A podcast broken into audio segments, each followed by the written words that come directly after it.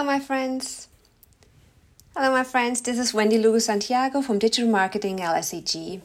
I wanted to come and do a little bit of a Facebook Live today because I have heard so many concerns about people that all of a sudden work from home and don't really know what to do. So I give you a little bit of a background history from me. I have worked from home online since 2008.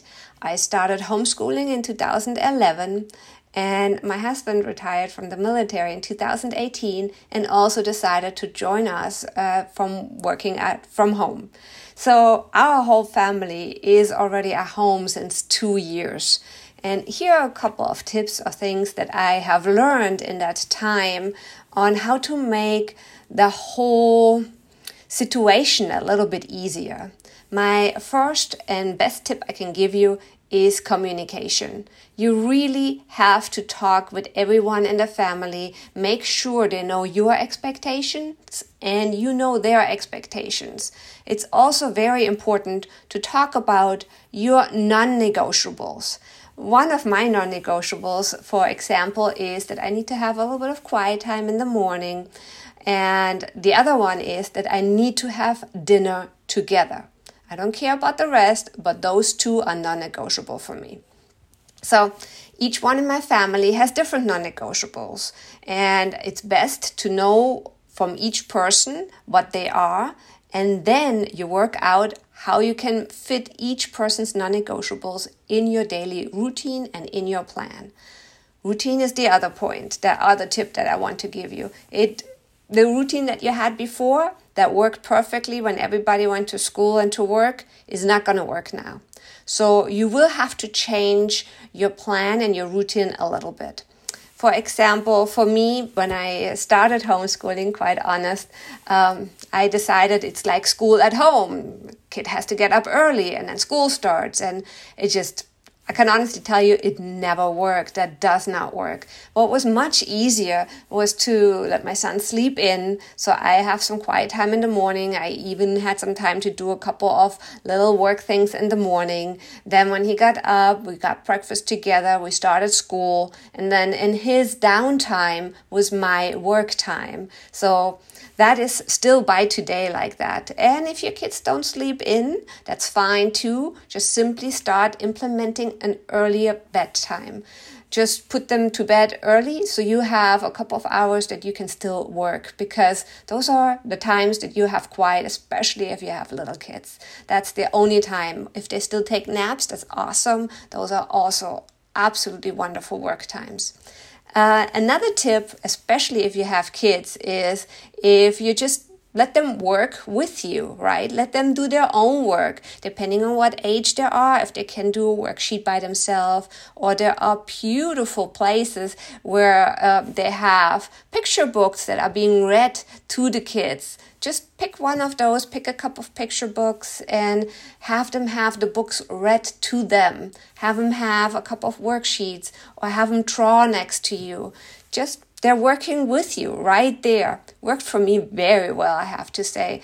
Um, then the other thing is if you have a, a backyard that's safe, that has places where the kids can run. That's also beautiful. If you can just say, okay, now's a good time, just go out, run, and have fun. And right there, you can sit on the porch with your laptop and have some work, get some work done. So, kind of find different times to work in. So, that's what you really need. And then another very important tip for our family, at least, was that everybody has their own space it doesn't matter how big the space is it doesn't have to be a complete room or you know not even that big but they have to have their own space even if it's just a little nook um, that they can call their own if they want to have some quiet time they can go there that is really important in our house, my husband has his office downstairs. I have my office upstairs. And my son kind of uses his room as his school, work, fun room for everything, right? So we each have a room, but we have not always lived in this house. And before, we didn't really have that room. So what happened was that each one just had a nook had a place to go. And you just leave that person alone too. If they're in that place, that means they really they don't want to talk, they don't want to be teased, they just they don't they just need their quiet time now. So I really think that is very important that everybody has their own space. Like I said, it doesn't matter how big it is. If I think back when my son was younger, we actually we had a little pop-up tent right in the middle of the living room. And that was his space. So at least he had some space for himself and he could go in. He had some stuffed animals, some books and stuff like that that he was reading. And that is just perfect. That's all that's needed but everybody needs to have their own space. And the last tip that I can give you really is just take a deep breath, look at everything how it is now, and just change. Because as long as you're flexible, you're fine.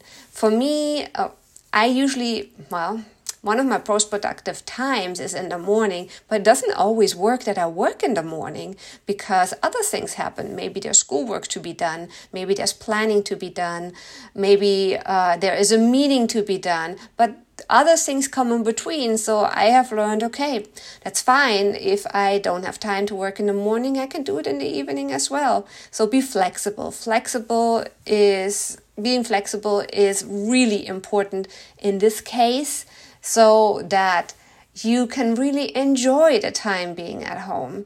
For me, I really I can't imagine it any other way with all uh, with all of us at home. I really really like all, having all of us at home. I can go anytime to any of the rooms, check on my husband, on my son, see what we're doing, see, um, plan some family things as well. We have at least once a day where we do uh, an activity together. Sometimes it's just that we go for a walk together. Sometimes we watch a movie together. It really depends. We paint it together or, you know, do the yard together as well or cook together. Do things together. Oh, I guess there's another tip for me that I need to mention, and that is definitely if you used to be that only one person did the housework and nobody else, well, everybody's at home now. Guess what? Everybody's going to pitch in. So even the smallest one can pitch in just simply set up a, a, chore schedule. Make sure that maybe there's a little reward when they have uh, finished their chores for the kids. The adults don't actually need that. you never know. Sometimes that works for the husband as well. so just simply has a chore, have a chore chart so everybody knows what they're responsible for because now that you're at home you're kind of the the expectations are different everybody thinks, oh, well, you're at home, you're going to be cooking, you're going to be cleaning. But no, you also have work to do. When are you going to do that? So there needs to be actually, the expectations need to be laid out, the boundaries need to be set. And then the work needs to be distributed. That's really what works the best. Other than that, nowadays there are so many helpful websites, especially to keep kids busy, even if you don't have workbooks or anything like that at home. Uh, just do a quick search online. There are so many great educational and fun things that kids can do. Maybe they want to learn something new in that time that they have now, that they have not you know, had time before to look at or to try out. Maybe they want to do some calligraphy or learn how to draw or, you know, learn how to code things. I mean, the internet is your oyster. There is so much out there, and especially at this time, there is also so many there are so many free things out there that you can try out. So I highly encourage you just take a little bit of time, do some research. Uh, for me, at least, it never works when I tell my son, "Oh, go find something." That doesn't work. I find some things. Tell him, "Hey, look, you could do this, this, this, or this," and then he picks one and he's happy. So it's usually the best way to go and ask them what they want, and then you can go for that. There are really a lot of free uh, courses and free resources out there right now, especially for kids. I mean, for adults too, especially for kids. So I think those are my tips. So just to let you know, to summarize them again. First of all, is communication. Communication is so important. Talk about your boundaries, your expectations, your non negotiables. They are really important. Then the next thing is everybody has to have their own space. And for sure, you got to be flexible. And that's it. That's really all, and that's how it works the best. It works, at least for me, really well that way, and it can work for you too.